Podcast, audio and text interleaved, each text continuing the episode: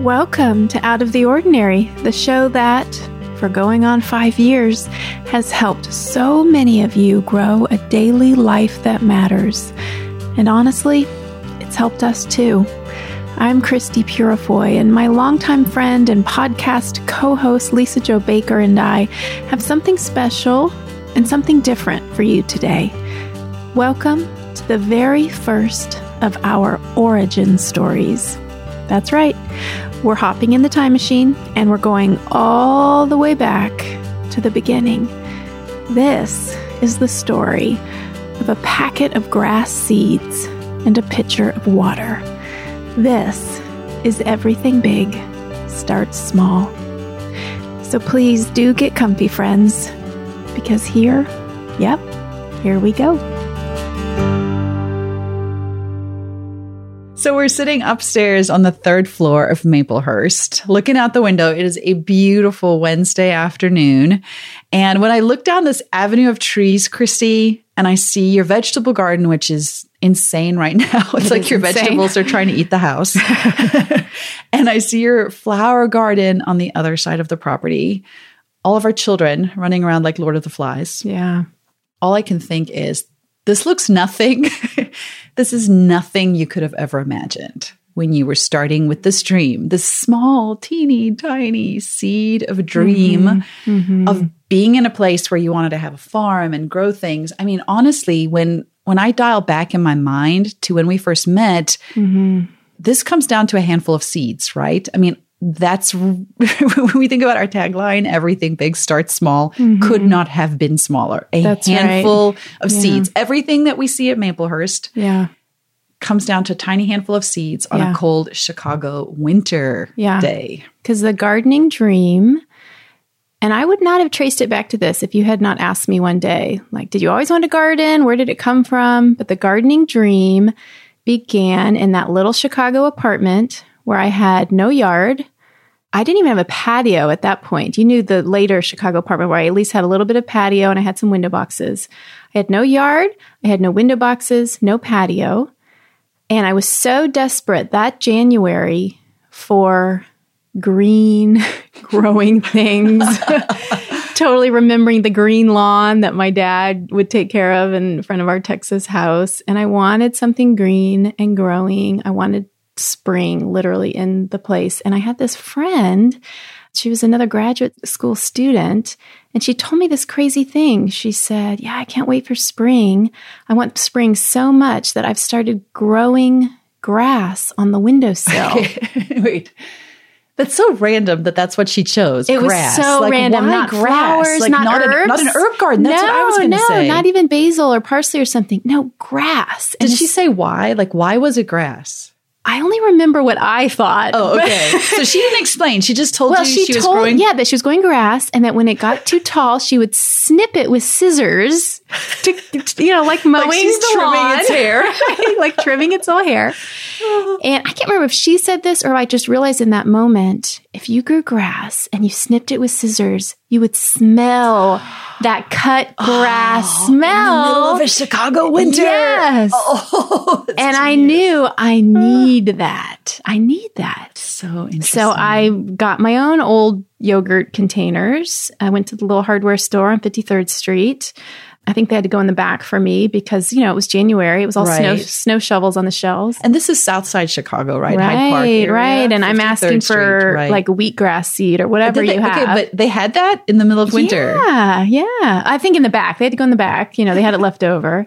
And I got a packet or two of seed, a little bit of dirt, lugged it back, you know, the three blocks or whatever.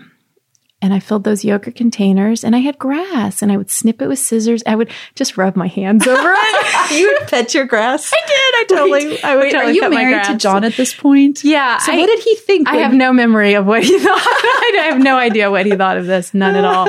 But I remember it felt so. I can still remember that cool green under Wait, my fingers. I'm picturing it. It wasn't like in a like a Coke two liter cut in half. It was like a, one of those like a yogurt tubs, you know. Tu- like a big one, like Yeah, if you're buying yeah. a big Greek yogurt. yeah, yeah, yeah, exactly. Like Not a, little what is tiny that? cup. A gallon? I no, know, you can't buy a gallon. A quart. quart? I never know American A quart measurements. of- A yeah, I don't even know so American big measurements. yogurt tub. Yeah. You fill it with Do you have Dirt. a potting soil? Did yeah, you I had to buy some. soil? I had to buy a little bag of potting soil and grass seeds. sprinkle it with seeds. How many did you do? Just one? No, you kind of have to. I think I, I don't really remember, but I'm. What I would do now is I would kind of cover the dirt. No, no. How many, how oh. many yogurt containers? Not how many seeds. a couple, a couple yogurt couple containers, so yogurt that I could have like a lawn, Twin heads. on the yeah, yeah, on the windowsill. lawn on your shock. Yeah. on your but the so the grass survived against the cold glass of a Chicago winter. Yeah, that apartment was super overheated. You couldn't turn down the radiator, so it was really warm. Oh, yeah, that's so yeah, it was super warm. So that was the first thing I ever grew, and it was so surprising for me to do that because I have also a vivid memory. Um, this would have been only a few years before this, when I was a college student in my first dorm room before John and I got married. My suite mate, uh, we shared a bathroom. I can't remember why. If it was my birth, I don't know. I don't know what the occasion was, but she gave me a house plant, a plant in a Oh, pot. Really? And I remember thinking, what the heck? what am I supposed to do with this? I mean, it was lovely. So, I, I appreciated the sentiment. Pause there for a second. Okay. Cannot imagine Me being not excited about a house My friend who literally like feels like her plants are her besties. I could fill my house with house Not knowing what to do with one. No, I thought I didn't know what to do. It seemed like too How many years ago was this? How many years ago was I would have been. Walk us back. I would have been eighteen. You know, it was my first first year in college, and I'm Oh, this is college. Okay. Yeah, yeah. Not grad Yeah. school even. No, no, no. So this was college. But yeah, I just remember thinking if she'd given me cut flowers, I could have just enjoyed them and then thrown them away. Interesting. But the plant was stressful That's because here's something I still feel that way about of. plants, just for the record. And that's how I felt. So to go from that to now I'm going growing grass on the windowsill. And then there was the next apartment where all of a sudden there's this little back patio. I don't even remember how it happened, but next thing I knew, I had some window boxes. I'm planting some petunias. And then, you know, a couple years in, I had, you know, anyway, it, it grew So from there. there because okay, so that's that is your visual. When you and I talked about this idea about small things, Mm-hmm. about everyday living, about how we want to ground and root ourselves in the daily rhythms of our lives, which is very hard to do. Like you and I are very honest with one another, and we will try to be very honest with you, dear podcast listeners, about Mm-hmm. how hard that is because we want to keep looking at the next thing. Yeah. It's hard to root ourselves in our daily moments. So when we talked about what is it, when you think about your life, what's the small thing that got you to where you are now? Right. You have grass seeds. Right. I have a pitcher of water. And so I thought we're going to walk you guys through these images. So Christie's, please imagine like this is hers, the grass seeds, mm-hmm. okay? Before we walk you to where we are now, because those small moments are the ones that they just seem like you could just pass by them. They're negligible. They are so small in the context of your life, Right. right? So you're petting your grass on the windowsill, Right. but you're also like aspiring to teach English and Yeah. you're going to University of Chicago Yeah. and you're helping with the church plant that's in your neighbor. I mean, so many Yeah. things. I'm not really thinking about You're the grass seeds at all. thinking no, about them, No idea where they're going to take me. I mean, who would ever imagine? Come on. So for me, it was a pitcher of water. And here's what I mean by that. At the same time that you are in Chicago with your grass seeds, I am feeling this urgency in my life more and more that I feel like, and the only way I could describe it was I told Peter, I feel like a pitcher of water. And I feel filled up on all these thoughts and ideas and stories and encouragement that I desperately want to pour into the lives of other women. And I don't know how to do that. And the job of a pitcher is to spill over, to pour into the lives of other people. But at the time I felt that way, I was working in a job that I wasn't super passionate about. Um, but mama got to pay the bills. She got to help contribute. so, you know, I was commuting into DC through really bad traffic every day, you know, wrestling with young kids and trying to balance it all out and then coming home and telling Peter at night, oh my goodness, I feel like a pitcher of water. Mm-hmm. And so Peter would say to me, okay, um, he's like, so Oh, bless him, Peter. trying to help me just solve this mystery of where can his wife like pour out her imaginary pitcher of water. Mm-hmm. And so he'd be like, well, maybe you could, you know, write for a magazine or I don't know, send out letters to friends. And I just kept saying, I don't think that's what it is. I don't think that's what it is. And then I stumbled on this weird world of blogging. So this was back in like 2009. And I remember thinking, oh, here's a place where I can connect with women and start to pour into their lives. Mm. I don't even need 10 women, like three, one. I just needed somebody mm. who wanted some of what I was offering a mm. cool glass of water. Yeah. And so it's such a strange picture in my head, but as much as you have the grass seeds in your mm-hmm. hand, mm-hmm. for me, it was always this image of a pitcher of water that I desperately needed to mm-hmm. pour it out. And why do you still remember the pitcher of water? I mean, I mean, I it was an actual sensation for me, is how I ah. felt. I felt like I'm so full up on these thoughts about motherhood and surviving my kids and how God is changing me in completely bizarre ways mm-hmm. through being a parent, mm-hmm. which P.S. I never wanted to be in the first place. And I felt like I was filled up like right here to the mm-hmm. brim with all these thoughts and ideas and so did it work? Did you start to pour? I- and so, yes, I started to blog. I remember getting online, looking at what blogs were, and thinking, I think I can do that. And staying up late to try to design. I had a very dramatic header of my blog. It was like the African sunset. Oh, I know? remember it. I remember it. With Yeah, like wild yeah. African animals, and then Yeah. here's the DC Capitol. you know? I totally remember oh it. my goodness. and so in that space, I started to pour out little by little, and women arrived to receive.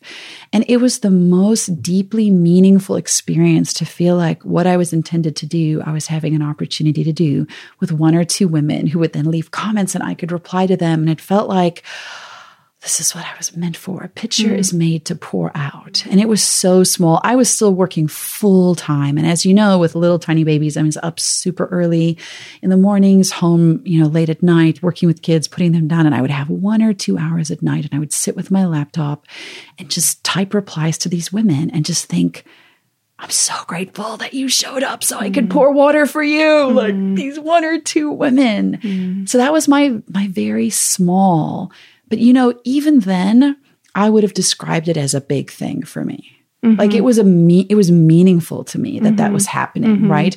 But like you with your grass seeds, while that was meaningful for you, you weren't shaping your whole life around it, right? Right, So I wasn't yeah, either. I still had a full time job. I had a commute. I had kids. I had Yeah. all of these things going on. Yeah. But this, this opportunity to pour water into somebody else's life Yeah. was deeply life giving to me.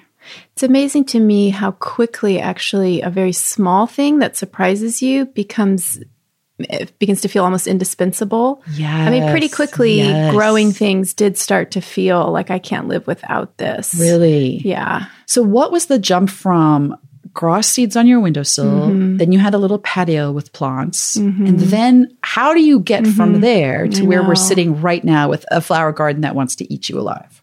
I walked through a hard place. I know. It's not an easy answer ever, is it? no, no. It was, yeah, it was some desperate days, months. It was a lot of unhappiness. And when you're unhappy and when your life doesn't satisfy, first you think, okay, this is my fault. I need to be mm-hmm. more content. Mm-hmm. Okay, work on contentment, work on contentment. It's not working. Mm-hmm. but at a certain point, I feel like I received permission to just receive how, how unhappy I was mm. and then just kind of put that out there, you know, and pray about it and be unhappy, which I was. so trace that journey for us because mm-hmm. you're in Chicago where you had a great deal of contentment Yeah. and you loved being there and it's where our friendship started Yeah. and you moved from apartment to apartment and Yeah. the plants moved with you and they grew. Yeah, our time there came to a natural end. I graduated. My husband got a job offer in Florida, and I knew it was right to move. It was right. It was hard to say goodbye, but but we knew, knew, knew deep in our hearts that the time was right. We said goodbye. We moved on to the next thing and didn't realize how hard the next thing would be. Mm-hmm. But the gift of that next thing, the gift of that hard place, and Florida was a hard place for me, was that it gave me, you know, I don't know, rock bottom is a term that gets thrown around a lot, but it just sort of settled me at the bottom of an experience where I could just look around and say, what do I really want? And and new gr- new dreams started to grow out of that. But it, you know, even that happened in small practical ways. Like I tried to garden in Florida, and I it was bad. Like, I'm just going to say that I haven't, I haven't been to Florida a lot, but we were there a couple summers ago because my in laws just moved there. They retired. And from a distance, the pictures of Florida and like the grass, for example, look mm-hmm. beautiful. But I mm-hmm. tried to walk on it. Oh, my oh, word. It was like a thousand knives stabbing into my feet. Like, what on earth, Florida grass? St. Augustine grass. I grew up with it in It's Texas. We had the same thing. It and my in-laws were like, "That's what grass takes to survive here Yeah, in Florida. it's gotta be I mean, sharp. Even wearing Yeah. flip flops, it was painful to walk on that grass. It's not so the people same. can you don't want to pet it. Yeah, people. No, you do not want to pet the Florida grass. Oh, that's good. That's so so true. You know, obviously, people can grow beautiful things in Florida. I had um, some friends who had amazing gardens, so it's it was more me than Florida. but I was not a good gardener in Florida, partially because you know you don't get a winter's break in Florida. Oh, interesting. for Like you me mean in the personally- cycle of gardening. Yeah, yeah. I mean, you, you you take you actually take a break in the summer. Usually, if you're a gardener in Florida, hot. you take a break in July and August. But the weeds keep growing then, so it's not quite the same. so I yeah, I hungered for that winter break. So yeah, yeah, that that was partially how it happened. Is that being in that place that was hard and unhappy and hungry, some new dreams started to grow, and uh, that that led us here. And here is Pennsylvania. Yeah. So you guys coming over from Florida, coming to look at places in Pennsylvania, and it's because John got a job here, right? Yeah, exactly. So entering the land of four seasons again. Yeah, yeah. And starting to look for a place. And I think at the time you and John had a pretty specific idea of what you thought God was calling you to do. Is that right? We did. We did. And I know we'll say more about that in later episodes as we unpack our our dreams and all their small beginnings and where we think they're taking us and and hopefully come across some wisdom to share with our listeners. but, on a practical level, you were looking for a level- space to grow things. Exactly. we were looking and pretty specific. Like we were looking between three and 10 acres, which is what we would tell the realtor because we thought more than 10, that's just crazy. We're not farmers. We don't know what to do with that. But more than three, because yeah, we wanted a spacious place. We wanted room for all the flowers and vegetables and herbs and trees and things that I could think to grow. I didn't know what I was doing. I didn't know even You then. didn't know what you were in no, for. I had no idea. And actually, at that point, I wasn't even, I had never grown flowers. I wasn't even thinking about growing flowers, but we knew we wanted to grow food, Mm. vegetables, fruit, fruit trees. We wanted chickens and we wanted space for the kids to run around and help us. And so that's what we were looking for. And I think what I've always loved about you and John is those things you wanted to grow, I've always seen as because not like in an end in and of themselves, mm-hmm. but as a daily meditation on who God is and what he gives us, but also as an opportunity to invite people Yeah. in to make Yeah. a place for other people. Yeah. So the first invitation, I think it, it took that that shift in Chicago when it moved from the grass seeds to the little patio with the flowers. Because when I put those window boxes in and the flowers, is because I imagined people coming over and sitting on the patio and sitting at the table. We had a little teeny tiny table, like barely fit four people, teeny tiny table out there. Oh, and we did it. The memories I have of Fourth of July, we'd sit out there with a couple friends, and you could just barely see the fireworks out over the lake toward downtown. And yeah, but we we did we used that space and we used it well. So even then, the the the growing, the planting, um, was this vision of like creating a space and hospitality and and and so on. So I think that shift happened um, at a certain point. But when we got here, yeah, I wasn't thinking flowers. I was thinking food, but I was also I was thinking about the kids first of all. My kids were getting older, and I realized I wanted something for them to be involved with, like some sort of family project and and so we had this idea that creating a place that we share with other people was something the kids could be involved in so there was that and uh, maybe i'll say more another day about how i turned in from vegetables to flowers but But I just love because anybody who's just jumping on and listening for the first time today, if they've come over from Instagram, Mm-hmm. you know, Christie, you have your own personal account, but you also have an account for your garden. Really, it's like a garden journal that you keep in Mm-hmm. Right, right. photos, and it's Yeah. Maplehurst Gardens, maplehurst right? gardens yeah And but if you're just following you there, Mm-hmm. it's easy to assume this is the always has been. yes It's always been like right this, right? it hasn't been It, the, the way it is now is very recent. Like Yeah, it's the, very the, recent. the most recent Yeah. iteration Yeah. of grass seeds Yeah. on a windowsill And in that, a yogurt yeah, that's why I think the seed metaphor is so apt because if you're looking at your life today and all you see is teeny tiny, insignificant things, first of all, great. That's how Yes, it begins. yes, that's how yes, it begins. Tend those teeny tiny things well. so good. Um, but also, I think it can just blow our minds at how quickly those Things seeds grow. grow. I mean, you've been here in the spring Yes. Mm-hmm. where the vegetable garden is just barren, empty. And it's spring, things have been planted, but it's just empty. And then you come in August and you cannot even walk. You can't get in, you guys. I mean, I'm scared of her strawberry bushes. I'm I'm scared of ever. I'm scared of that garden. Actually, in, in August, it it, it really freaks me out because it's so overgrown. But that's how quickly it happens, and uh, that's how quickly it can happen. And so I think also when we look at the teeny tiny things in our lives, to not despair, Yeah. because we have this sense of how the timeline will go that it will take forever. Like, oh, okay, even if I can have faith to believe that these things are going to grow into something big, it's going to take like, you know, so much time. I can't. I, I, I need. I need hope for today. Right. But really, it happens quickly.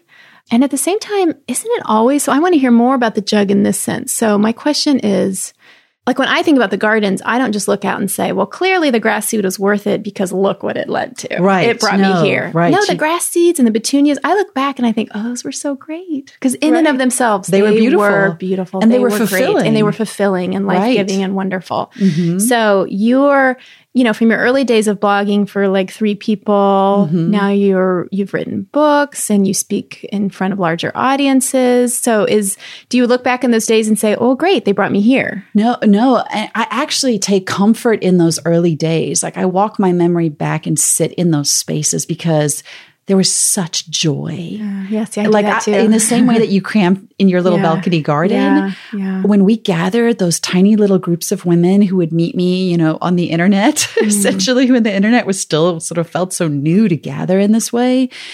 I remember that as some of my most fulfilling experiences because I didn't have an expectation for bigness. Right. Right. Right then, I had an expectation Right, for pouring yeah, out. That's right. what I wanted. that was my Ah, end. yeah. It wasn't greatness. It wasn't platform. It, wasn't even books. Yeah. It literally was the deep satisfaction of meeting with another woman and being able to give her a glass of water and then discover I had actually been filled up in return.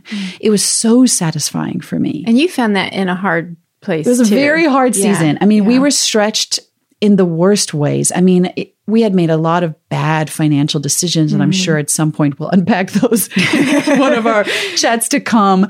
We were five years, I'll never forget, we were in this tiny rental house. I can't remember if you visited that one or not. did. You I Christie, remember it I wish you could see her face right I now. know, it's like Christie, such I'm sympathy. She's like, I'm so sorry you lived there. I, I do remember But being it was surprised so at- at- tiny. yeah, yeah. And I just so for all of you who are renters right now or who are live in a tiny place, for a long time we felt embarrassed to in, invite people over. But Mm-hmm. I tell you what, learning to gather with people and pour into them kind of all my bits and pieces, my broken bits and my weird stories and Mm-hmm. my frustration of being a mom and my exhaustion that taught me to be able to welcome people the same way, right? Into my actual physical space, which was kind of janky. It had these really weird faux bricks in the kitchen that were like not even tiles. They were just like stuck on to look like bricks and they would just fall off at weird times. Like in the middle of the night, you'd hear them just drop oh, off the wall. the glue would get ratty and then I just super glue them back on. It was so oh. bad. But that house, that house that I wanted to move out of every single summer, I hoped we could get out of that house. Man, God in that house grew in me this incredible sense of what it means to pour into other people. And I felt like he was like, Oh, you want to pour into people? Okay, sure. Listen, you don't actually have to move to another house. You don't need a bigger platform. And you're You like, just- no, really? I'm like, please rescue me. He was like, you just get online after your long commutes and your mm. long work day and your tired mm. kids, and you get to do it. Here they are. Here are the mm. women. Go pour into them. And it was so much fun. I loved it. And because of that pouring in, you get connected to other women and other women's stories, and they mm-hmm. introduce you to somebody else, and you kind of follow that rabbit mm-hmm. trail. And I discovered the website (in)courage. Hmm. And it's spelled I N courage. And it was a community of women basically doing the same thing. How can we pour into one another? What does that look like to keep pouring into each other, to show up, to tell our stories essentially about our ordinary life, our daily frustrations, and how in the middle of that mess is where faith shows up best. Not on your, your Sunday day where you're all fancy, but in your messy days.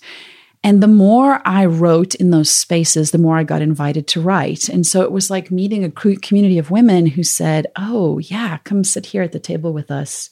Let's write together. Let's share stories together, which in itself led to a job opportunity to go and work for (in)courage full time as their community manager. And so I spent the next seven years essentially doing that, mm-hmm. having the opportunity to keep pouring out into the mm-hmm. lives of women.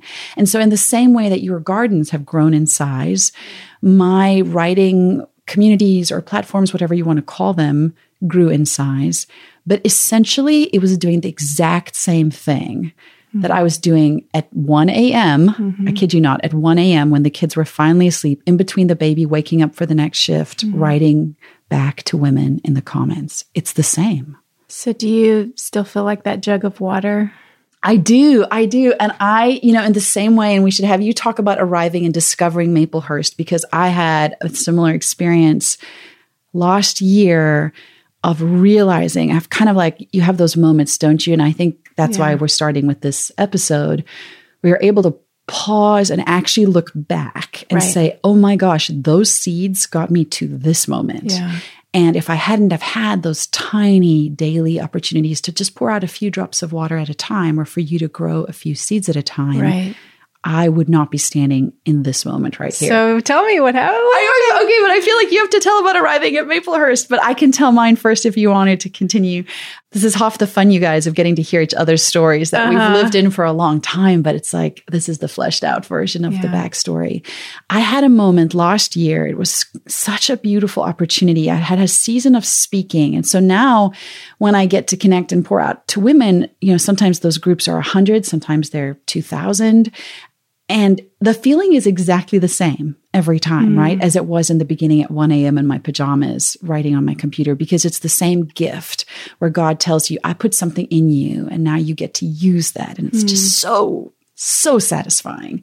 And I think often of the story about Eric Liddell, the Olympic runner, who I think anybody who's know who's familiar with his stories, who ran Chariots of Fire, Chariots right? of Fire. Yeah. There you go. And he said about running, he said, "When I run, I feel God's pleasure." I feel that way about connecting with other women. And I know you feel that way about mm-hmm. gardening and making mm-hmm. place. Mm-hmm. So I had this moment earlier this year, actually. I was traveling to go and speak at one of my very last speaking events of the year. And it was special because my mother in law was with me. She came from Florida. I came from Baltimore. We met up and we traveled to Poplar Bluff, Missouri together. Mm. And just this incredible community of women who had put together this event for me to come and speak into the lives of women. And when they were originally telling me about it, they said, we only expect like maybe 100, maybe 200. And I thought, that's great. Yeah. You know, I can't wait to come and hang out with you guys. But man, when I talked to them the week before, they said over 400 were coming. Women from all over their community, oh. not just their local church. Like, for example, the organizer had invited her hairdresser who had invited oh. all of her oh. friends. Okay. there was a recovery center who had invited wow. their people wow. to come. There was another, there was many churches from the area who had all sent people because it's not a, you know, Poplar Bluff isn't super huge and there are a lot of surrounding communities who were all coming that night. And man, I stood on that stage and it was so incredible because all the women had prayed and planned and mm. invited. Mm. And then their husbands had gone on board and built, oh. of course, out of wood pallets, oh. these beautiful backdrops. And we're running around like getting batteries for the mic packs and oh. getting whatever the women needed. And I mean, I walked into that place and felt like I was connecting with lifelong friends. Like they mm. were strangers who were instantly family. I will never forget before we got on stage, this huge circle of women, older women, just wrapped me in their arms and prayed over me. Wow. And it was like feeling the water pour into you mm. and then mm. getting to go up on that stage and teach and feel it flow out of you. Mm. And when we were done, we went downstairs and in great women's ministry fashion, there was an incredible chocolate dessert bar of course there was. Awesome. All these women are eating desserts. We're hanging out, talking and taking photos and signing books. And at the very end, a group of women came up to me. I'm going to try to be like calm as I tell this story, but I don't feel calm. And they were just chatting and laughing with me. And they were like, Lisa-Jo, we've been believers our whole life. You know, we know faith, we know Jesus. Um, we traveled kind of far to come and see you tonight, but we want to tell you this that even as believers, especially those who serve other women, we desperately need to have our cups filled up. And tonight it felt like, sister, you poured a cool glass of water for us. And I completely freaked them out by bursting into tears immediately. I have goosebumps. and telling them, wow. Oh my goodness, you guys. 10 years ago, I was telling them? God. I Yeah. told them, Oh, of course good, I did. Have you met me? good, like, I tell people all the things. I was like, 10 years ago, I said to God, I feel like a pitcher of water and I've got no one to pour out into. And tonight you're standing in front of me telling me I poured you a cool glass of water. Oh my goodness. And it's why I believe, as you do, Christie, so deeply that these, what we think of as small things are not. The small things are the big things. Please hear me say it's the big thing isn't that I was standing on a stage speaking to 400 people. That's not everything big starts small. That's not the big thing. The big thing is that a decade ago, I said to God, I feel like a pitcher of water. Who do I pour into? And he- That's the big thing. Yeah, yeah. The big thing is your seeds Yeah. growing on a windowsill in Chicago. Yeah. That, in fact, is the big thing. Okay, this makes so much sense. And actually, now I know what story maybe I'll finish with. I didn't when you, I pushed you into telling yours because I wasn't sure. Well, there's so much I could say about coming to Maplehurst, um, but I haven't told the story this way. I think this is the right way now. So before we came, again, because I was so unhappy and desperate, I was reading a lot of scripture and I kept coming across verses that, I, again, if I'd known I would tell the story, I would have looked it up. But um, I would just come across Old Testament verses that talked a lot about how, like, God is giving a place and the riches of that place and now the riches or the treasure of that place will belong to you. Like now it's it's yours as if something was being taken from someone else and given to me. But like treasure or riches that i hadn't produced you know Right. whatever but he was just giving it to me. And so it was know, a lovely metaphor. That sounds great but it's completely abstract. But we came we found this place there was room to garden. The whole offer and sale all of that went through in like three weeks or less. It was super super fast. So because it was so quickly um, the lovely woman who owned this home before us who'd been trying to sell her house i think for quite a while she had started a garden in you know spring and planted tomatoes and peppers and things. And then we'd come along and make this offer. And so very quickly she had to pack up her whole house and move her family. And so she you know couldn't obviously take care of the garden at that point. So the garden just sort of you know was neglected until we moved in on august 1st and i remember that first day as the movers were unpacking bringing all the stuff inside i just wandered over to this area. I hadn't even realized there was a garden over there. It was No it was covered in weeds. Oh my goodness. yeah, there was a little bit of like that white sort of sh- 12 inch high fencing, but I mean, you couldn't even see it. Grass was was growing over it. And I realized I saw like bits of red and I realized, oh, there's some toma- tomatoes in there. So the kids and I rescued some of the tomatoes.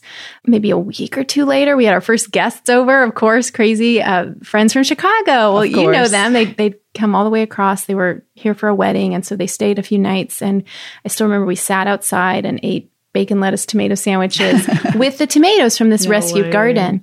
But the reason I'm telling the story this way is that just yesterday, yesterday, I picked the first brandywine tomato from the vegetable garden. And you know, I said before that vegetable garden is overgrown. It scares me, but I, I, you know, risked the jungle and and pulled out this tomato. And a brandywine tomato is the most delicious tomato in the world. And it's something you can only grow yourself because they're too fragile. They're too, they smush and bruise too easily. And so they can't ship them to grocery stores. And so um, you can really only ever taste it if you grow it yourself or if you have a friend who grows it, or maybe you can find it at a farmer's market. But even there, it's, it's not likely. So I'm cutting this tomato yesterday and just been a hard day. I was hot and sweaty, and you know, kids are home from for summer, and into the day, I was worn out, and I was cutting this tomato, and I remembered. This is what it's all about. Oh, this is what it's all about. All the stress about the weeds and life and this house that is we're trying to renovate and it's too much for us and all of it, all of it, right? Mm. And I'm slicing that tomato and thinking, I'm glad to be here. This is good. This is why I'm here. This is what, yes. And just this moment of like coming home. And it's just this tomato, right? But mm-hmm. I, it began with those tomatoes and that gift, like those tomatoes that I didn't mm-hmm. grow. And yet I mm-hmm. was able to serve them to my friends. And then again, this tomato that, again, I don't take credit for it, but here it is again, a mm. gift when I needed it. And so you're right. It's not standing on the stage. It's not now being in charge of these five acres and all the things I can grow. Like that in itself is not I say it's not the big thing because that's not, I can't root my life in that. Right. That's just overwhelming. Right. It, it, it, I, yeah. And we would never want anybody listening to say, to think, oh, I need to aspire to get to something. Like once big." I have, once I'm on the stage, once I have the book contract, Right. Our hope I'm- is that you will actually Yeah. find the big things in the small things. it's the tomato, It's the tomato. It's the pitcher of it's water. It's the grass and the yogurt because container. that's the same. That does not change. Yeah. Like that is the identity that God has called us to live out and to grow out and to pour out and Yeah. to share. That is the big thing. Mm-hmm. That's it. I mean, I'm a verbal processor, so I'm going to love these podcasts because I feel like I'm learning as I'm speaking. And and we really hope that you will every time you're done listening to one of these, look around your life and say, "Oh my goodness, here's that small thing that has turned into a big thing." Because it was a small thing. Does that even make sense? Do I sound like a crazy person right now? No, and I think we'll continue to unpack it. I know that we landed on this topic. We wanted to talk about it in these podcasts because we sort of get it and we're living it and we've lived it for a long time, but we still we still It's have still a a ways to- mystery, it's a journey. right? I mean, Right, yeah. we haven't arrived. I think that's Yeah. part of it. There's no arriving. I think we get tricked into thinking that there is, and so we can get frustrated here in our in the middle that we're still in the middle of. And we just our hope is and our belief is there are a lot of us here trying to make sense of the middle time and it's so easy to keep looking further down the road and what comes next and where's the big thing that we forget that the most meaningful things usually are the small things that become the big things because they matter the most to us in our lives. And so, actually, that's going to be a conversation we're going to have next week this whole idea about longing for whatever the big thing is that comes next. I'm looking forward to that one. I feel like I need it. hmm But now, friend, you better tell me that there are those tomatoes left over because we're going downstairs. I'm hungry lunch. now. I know. Let's go. I really hope that there's some left for all of us. Thanks for tuning in, you guys. We will talk to you next week, same time, same place, here at Maplehurst in Pennsylvania. can't wait.